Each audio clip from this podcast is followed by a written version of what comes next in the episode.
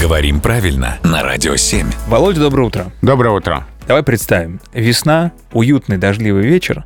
Присел я в кресле почитать. Мгм. Ты, взглянув на это, сможешь назвать меня почитателем?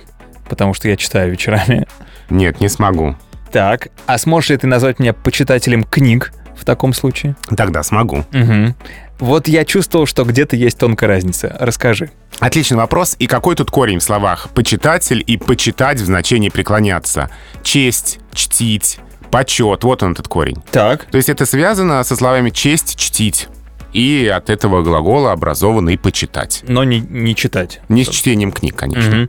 Скажи мне, а между поклонником и почитателем есть какая-то тонкая разница? Но в словарях говорится, что почитатель — это тот, кто почитает кого-либо или что-либо, поклонник. Вот словари Мгм. здесь разницы не проводят, но все-таки кажется, что она есть, потому что почитатель — это, кажется, что-то более возвышенное, да? Книжная какое-то. То есть, да, у актрисы малого театра Ага. скорее почитатель, а у какой-нибудь звезды скорее поклонник. А, вот как ты все разложил. Ну, давай на этом и закончим. Не будет здесь, как обычно, остроумной концовки. Спасибо, Володя.